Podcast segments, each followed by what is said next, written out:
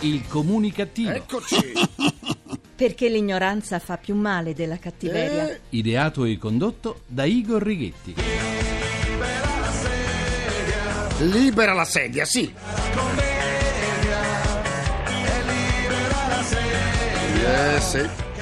Buona comunicazione Italia, paese europeo dove il morbillo colpisce di più, dal vostro comunicativo di fiducia Igor Righetti, senza morbillo. Bentornati alla nostra terapia radiofonica di gruppo Fuori dal Coro numero 2193 dodicesima edizione. No, no, così è troppo sexy. Riparto con una scala timbrica più comunicativa. Bentornati alla nostra terapia radiofonica di gruppo Fuori dal Coro, numero 2193, dodicesima edizione. ecco, così è meglio. Grazie a Maximilian Gambino. L'Italia è il paese degli arresti domiciliari che ben pochi rispettano, ben pochi, dei condoni, degli indulti e delle amnistie di massa che in tutti questi anni non hanno mai risolto il problema del sovraffollamento carcerario. I permessi premio poi non si negano a nessuno, neppure agli assassini e ai serial killer. L'Italia è un paese che premia tutti, ma tutti, eh, tranne quelli che dovrebbero essere premiati per davvero. Poi però si viene a scoprire che i detenuti questi permessi premio li prendono sulla parola premio, appunto, e non tornano più in carcere, anzi, approfittano del permesso premio per continuare a delinquere. Del resto, era un premio o no? E allora? Eh, col premio pensano di poterci fare ciò che vogliono. Se sono stati premiati, un motivo ci sarà. E così la cronaca ci riporta ogni giorno, e dico ogni santo giorno, gravi episodi che vedono protagonisti delinquenti in permesso premio. Uno dei tre pregiudicati fermati per il ferimento di due poliziotti nella notte tra lunedì e martedì scorso a Napoli è risultato essere evaso pochi giorni fa da un centro di detenzione di Roma durante un permesso premio. Ancora, ancora. Eh, ancora. Ancora un permesso premio. L'uomo stava scontando una pena per aver sparato quattro anni fa a una pattuglia della polizia. Già, e dopo quattro anni gli è stato dato un bel permesso premio. Continuiamo così, facciamoci del male. Continuiamo così. Ma non finisce qui. Eh no, siamo in Italia. Un altro dei fermati era sottoposto agli arresti domiciliari, ma come ormai abbiamo imparato a nostre spese, coloro che sono sottoposti agli arresti domiciliari fanno ciò che vogliono. Povera Italia, poveri noi. E poveri noi. Questo atteggiamento misericordioso verso i delinquenti ha generato una situazione preoccupante. Ormai in Italia c'è chi ammazza tre persone, dico tre, per rubare loro soltanto 100 euro. Lo testimonia il recente triplice omicidio di Caselle. Il killer ha confessato. È un pregiudicato di 56 anni. Già, pregiudicato, ma libero di stare assieme alla gente per bene. E i risultati, purtroppo, sono sempre gli stessi. Pregiudicati che non si fanno nessuno scrupolo a uccidere tre persone per 100 euro. La vita di una persona, per gente del genere, vale circa 33 euro ciascuna. E vedrete che tra due o tre anni anche a quest'uomo verrà dato un bel permesso premio.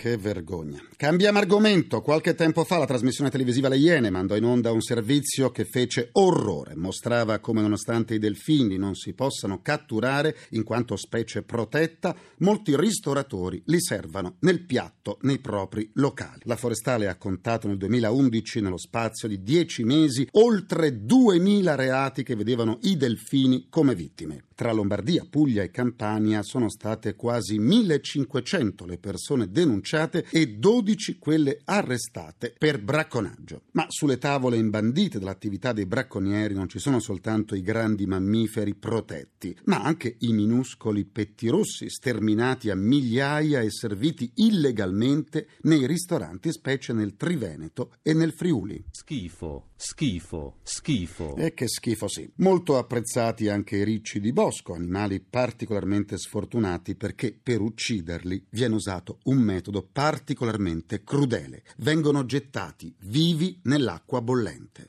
Mi sento. La capisco, signora Rossella Oara, regione che vai, usanza che trovi. Se i ricci vengono uccisi, particolarmente in Emilia e in Abruzzo, lo scoiattolo è molto apprezzato in Calabria, mentre il ghiro, con la polenta, è una delizia del Veneto. Mi viene il vomito, è più forte. Anche di me, caro Vasco, non sappiamo se il successo culinario di tanti animali protetti sia effetto della bontà delle loro carni o se deriva dal piacere di fare una cosa proibita. La trasgressione, si sa, in alcuni elementi accende desideri sopiti anche se il costo è elevato. Anzi, forse è proprio nel costo salatissimo di frittelle di riccio di bosco, petti rossi allo spiedo, filetti di delfino e ghiri in umido che si annida la voluttà mangereccia di chi ha bisogno del Viagra naturale per provare soddisfazioni voluttuose.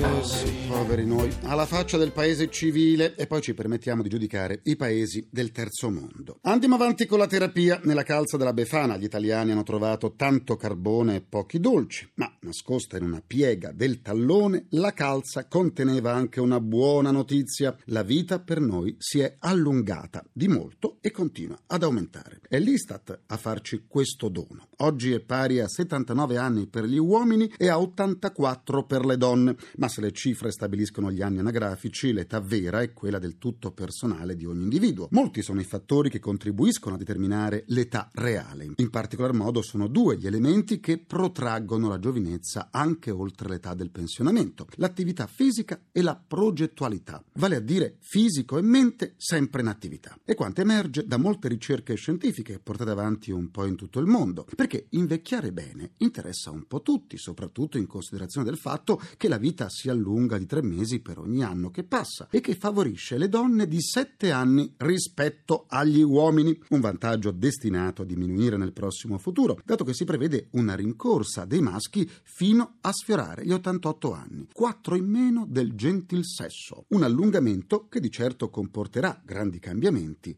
nella vita di tutti. Il poeta Vincenzo Cardarelli scriveva: La vita l'ho castigata vivendola. Chissà che cosa direbbe oggi nei confronti di una vita che regala tanto tempo in più da vivere ogni anno che passa. Devi venire con noi, siamo ragazzi di oggi noi. Il mio avatar Igor chiede ora la linea per il suo grrrr- GRC, giornale radio comunicativo. A Berlino la polizia ha scoperto in alcuni punti vendita di una catena di supermercati discount un ingente quantitativo di cocaina, circa 150 kg, nascosti in sette cartoni di banane provenienti dalla Colombia. Sarà vero che la polizia tedesca abbia cominciato ad avere qualche sospetto dopo essersi accorta che delle banane non ce n'era neanche una, neanche una incurvata? Ma chissà. Una bomba a mano fabbricata nell'ex Jugoslavia, ma ancora in buono stato e completa di spoletta, è stata trovata in un sacchetto appeso all'ingresso degli uffici di Equitalia a Chivasso. Chissà se questo deprecabile ulteriore episodio farà capire ai nostri governanti quanto il momento possa essere esplosivo. Vi siete persi una seduta del comunicativo e avete voglia di strapparvi i capelli? Niente paura, andate sul sito ilcomunicativo.rai.it dove potrete anche scaricare le sedute in podcast. Se invece volete esternare un po' di sane comuni cattiverie, vi aspetto sulla pagina Facebook del comunicativo, facebook.com slash il comunicativo. Se metà chi non vale, vale dalla pagina Facebook del Comunicativo. Oggi saluto Agostino Prezioso, Igor Spadoni, Pasquale Soda, Antonio Chirico, Stefano Urietti, Maria Gabriella De Petris, Carlo Lischetti, Christopher Giacomini, Enzo Gotta, Maurizio Loreggian, Marinella Brasili e Andrea Ciaprini, il quale da Londra non si perde una puntata del Comunicativo. Auguri di buon compleanno invece a Michele Denaro di Vittoria in provincia di Ragusa, il quale domani compie otto anni. Michele ascolta il Comunicativo da quando era nel grembo della madre madre Gisella. Un saluto anche alla piccola Giulia e al papà Jimmy. Adesso sentiamo l'opinione del direttore del quotidiano online di informazione affariitaliani.it Angelo Maria Perrino, che ci sta aspettando. I due punti del comunicativo. Buon anno e buona comunicazione. Con le proposte del nuovo segretario del Partito Democratico Matteo Renzi, i temi del lavoro sono finalmente tornati al centro del dibattito politico e sindacale e si spera non solo nel dibattito ma sui tavoli negoziali operativi, visto che la disoccupazione continua a crescere e metà dei nostri giovani sono senza lavoro e senza prospettive. E allora, senza voler entrare troppo nei tecnicismi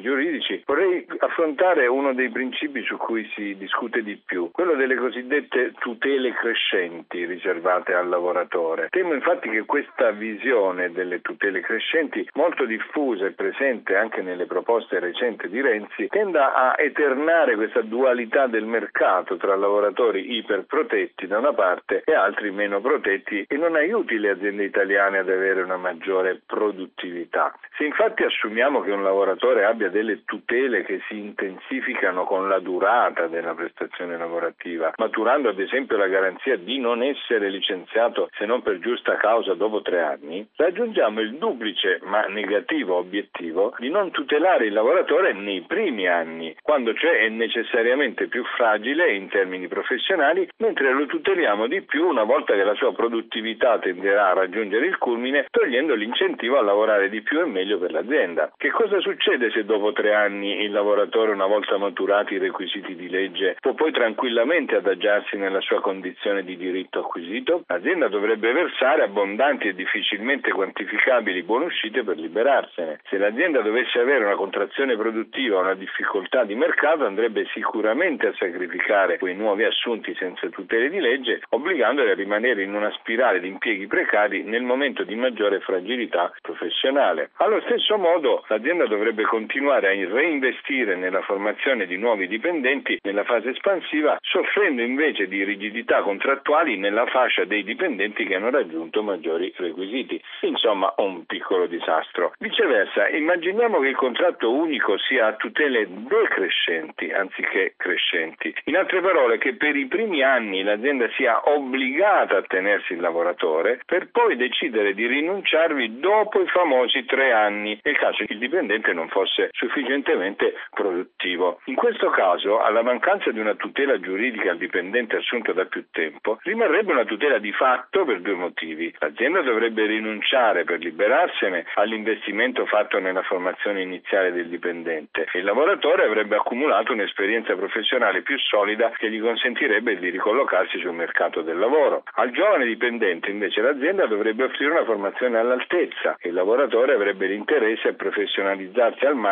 perché saprebbe che dopo tre anni il suo futuro professionale dipenderebbe dalla sua competenza e non da un giudice. Allo stesso modo, dopo tre anni di vera formazione e di professionalizzazione, l'azienda dovrebbe creare un'organizzazione e un clima aziendale che premino il merito e i talenti, altrimenti rischierebbe di perdere persone professionali su cui ha investito in termini di formazione. Insomma, mi scuso, un po' tecnico, ma la verità è che in conclusione questa è una visione ideale del mercato del lavoro, ma è una visione ideale che porta un mercato del lavoro ad alta produttività e centrato sulle competenze e sulla eccellenza. Buona comunicazione, buon anno.